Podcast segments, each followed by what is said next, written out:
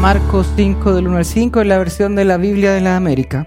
Y dice: y llegaron al otro lado del mar, a la tierra de los Gadarenos, y cuando él salió de la barca, enseguida vino a su encuentro de entre los sepulcros un hombre con espíritu inmundo, que tenía su morada entre los sepulcros, y nadie podía ya atarlo ni aun con cadenas, porque muchas veces había sido atado con grillos y cadenas, pero él había roto las cadenas y destrozado los grillos, y nadie era tan fuerte como para dominarlo. Y siempre, noche y día, andaba entre los sepulcros y entre los montes, dando gritos e hiriéndose con piedras.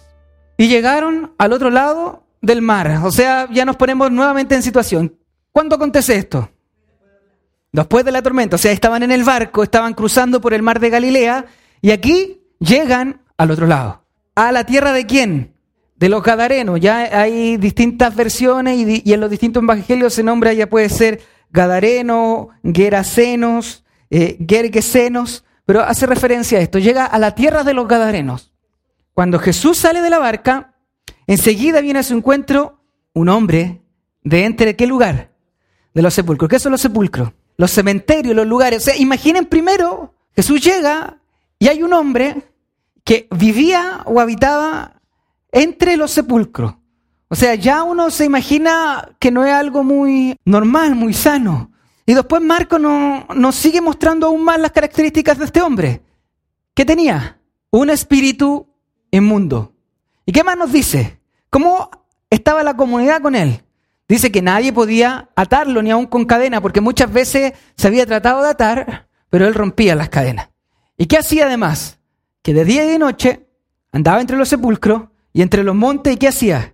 Daba gritos y se lastimaba a sí mismo. O sea, ya primero, si usted toma esa imagen y usted ve y usted se imagina a un ser humano así, usted piensa que no está muy bien. Pero aquí Marcos nos dice que no era solamente una locura mental o que no era simplemente una enfermedad, sino que nos dice que había detrás. ¿Y qué había detrás?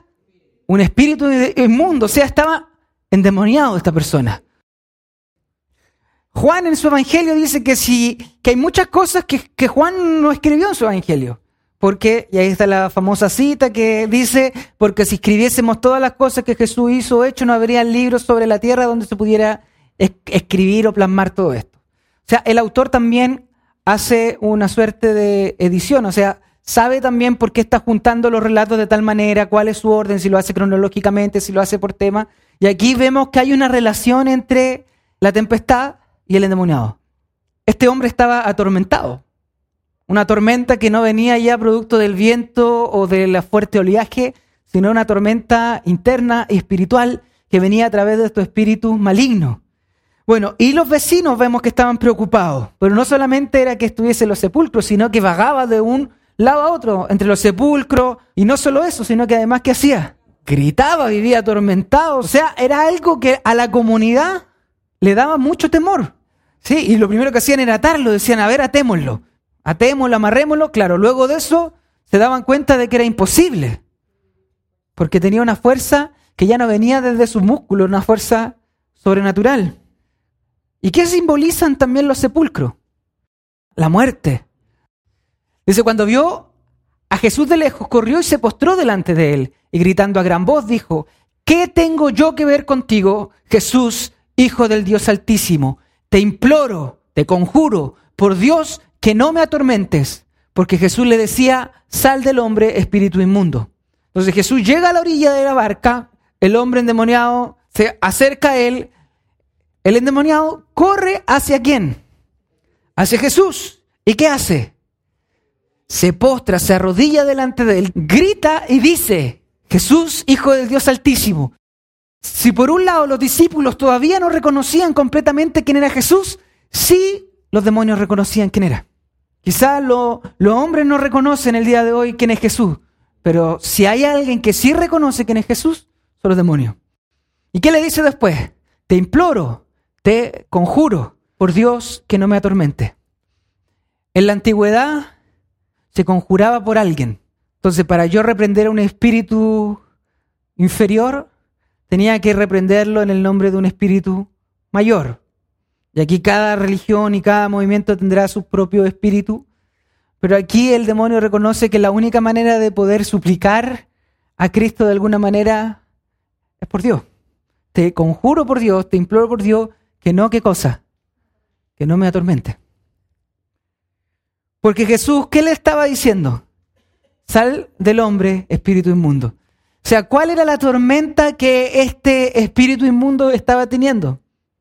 Que Jesús lo estaba reprendiendo. Sigamos leyendo entonces. Dice Jesús, y le preguntó, ¿cómo te llamas? Y él le dijo, me llamo Legión, porque somos muchos. Entonces le rogaba con insistencia que no los enviara fuera de la tierra. Y había allí una gran piara de cerdos paciendo junto al monte.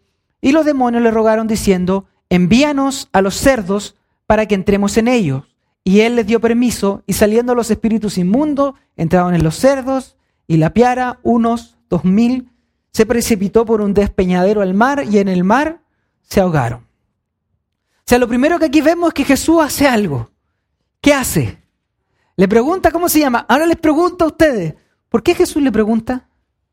Aquí no nos dice Marcos, pero ¿qué se imaginan ustedes? ¿Por qué creen que le pregunta? Ya, para saber, para demostrar qué cosa. Marcos está poniendo este relato y pone énfasis en que son muchos, porque no está tratando como en el capítulo 1 con un espíritu. No está teniendo Jesús autoridad sobre un espíritu inmundo, sino que aquí está mostrando que este hombre realmente estaba atormentado por miles de espíritus inmundos. Y no solo por miles de espíritus inmundos, sino que Jesús aún sobre estos miles de espíritus inmundos tenía autoridad.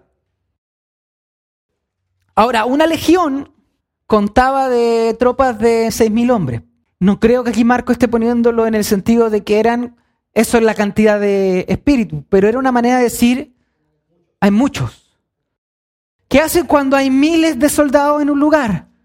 Una guerra, destruyen, matan, o sea, también tiene ese potencial detrás de estas palabras. O sea, no eran sencillamente miles de espíritus que estaban ahí tranquilos, sino que estaban destruyendo, estaban atormentando a este hombre y a través de él también atormentaban a la ciudad donde estaban. ¿Qué era lo que esta legión, estos espíritus inmundos le pedían a Jesús? Rogaban con insistencia que no los enviara fuera de la tierra. Entonces le dice, no, como que no nos mande al abismo, no nos saques de esta tierra. Entonces, ¿qué alternativa le dan ellos mismos? Envíanos a los cerdos para que entremos en ellos. Recuérdense que esta zona, esta es Decápolis, así se llama la zona. Después más adelante voy a mostrarles un mapa. Decápolis, que era una región del Imperio Romano. Y a los judíos, en problemas anteriores con el Imperio Romano, los obligaban a comer cerdo. ¿Por qué? Porque eso atentaba contra su propia religión. O sea, los demonios le piden que vayan a dónde. Le dicen unos cerdos. Y después de esto, ¿qué dice? Y él les dio permiso.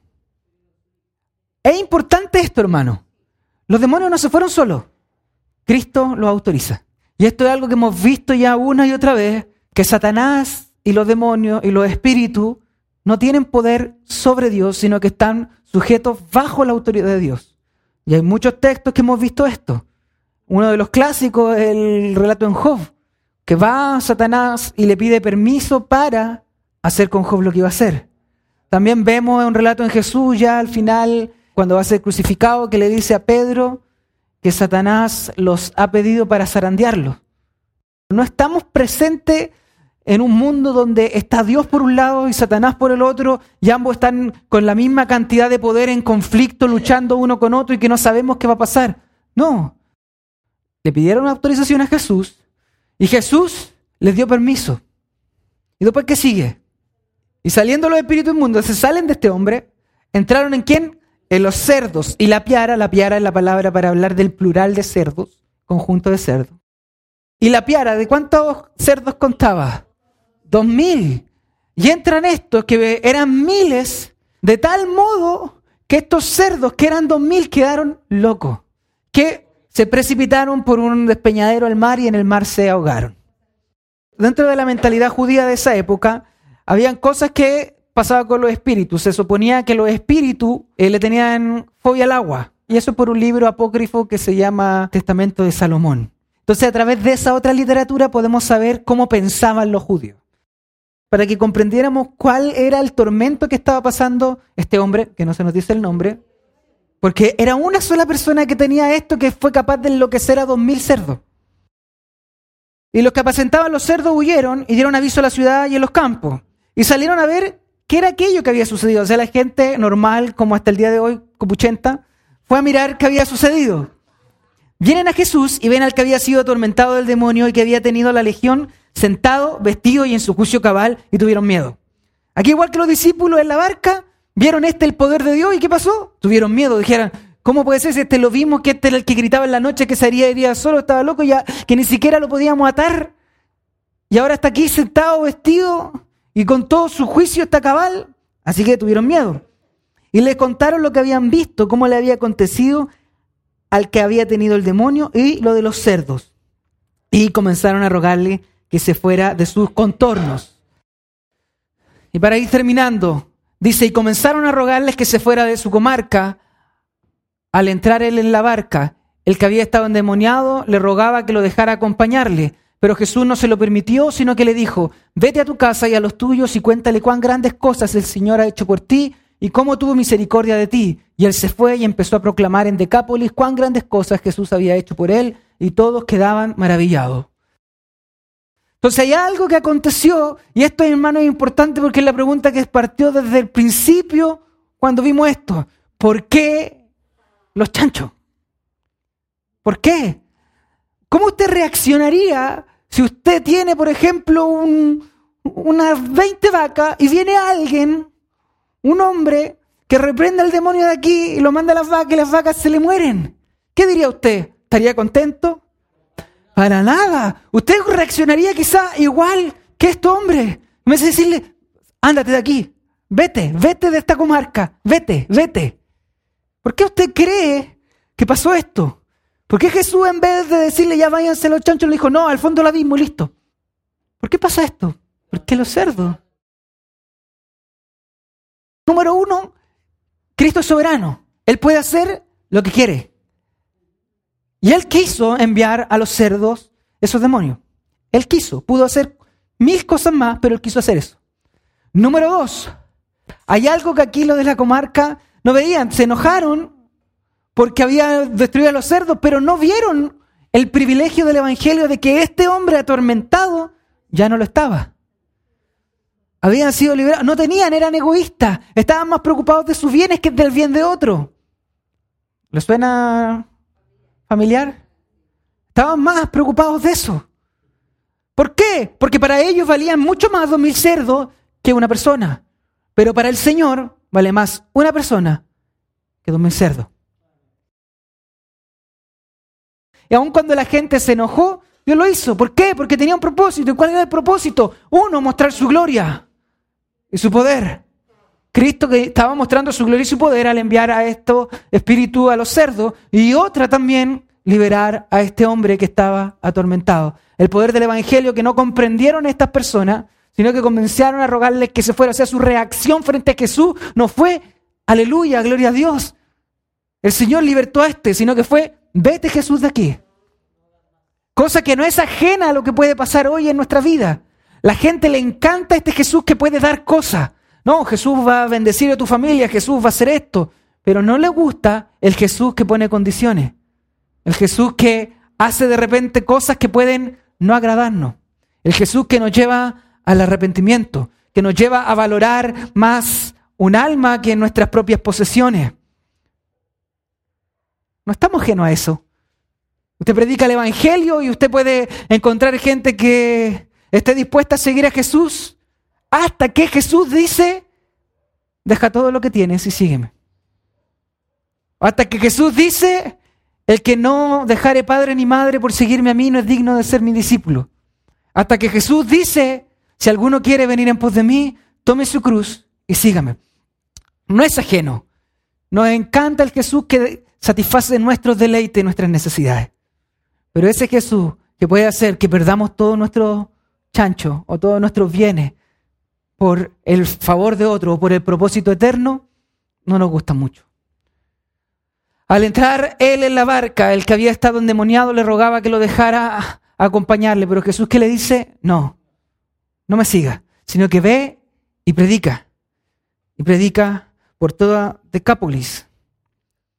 cuán grandes... Y él se fue, obedeció y empezó a proclamar cuán grandes cosas Jesús había hecho por él y todos quedaban maravillados. O sea, imagínense esto, ya es mucha historia. Imagínense al que veían ahí como un loco, como que ahora comience a predicar de Cristo y esté en todo su sano juicio. O sea, no solamente el evangelio era algo que salía de la boca de este hombre, sino que a través también de sus poros podían ver que ese Jesús que cambiaba vida realmente lo había hecho. No es solamente algo, un cuento de boca, sino que algo que se ve y se refleja a través de nuestra propia vida, de nuestro propio testimonio. Este hombre fue liberado, pero no fue liberado y él se fue a hacer su vida normal. No, llevó beneficio a los demás, predicó el evangelio, mostró la gloria del Señor a través de lo que Cristo hace. Dese cuenta de que para Dios el alma, el corazón de este hombre era tan importante que no le importó los 2,000 cerdos, pero también que hizo un viaje hacia ese lugar por ese hombre. Cristo viajó, cruzó todo el mar de Galilea, y con todo esto de que los discípulos creían que se iban a morir, por ese hombre, solo por este hombre. Imagínense. Y el Señor ha muerto en la cruz por su iglesia, por nosotros.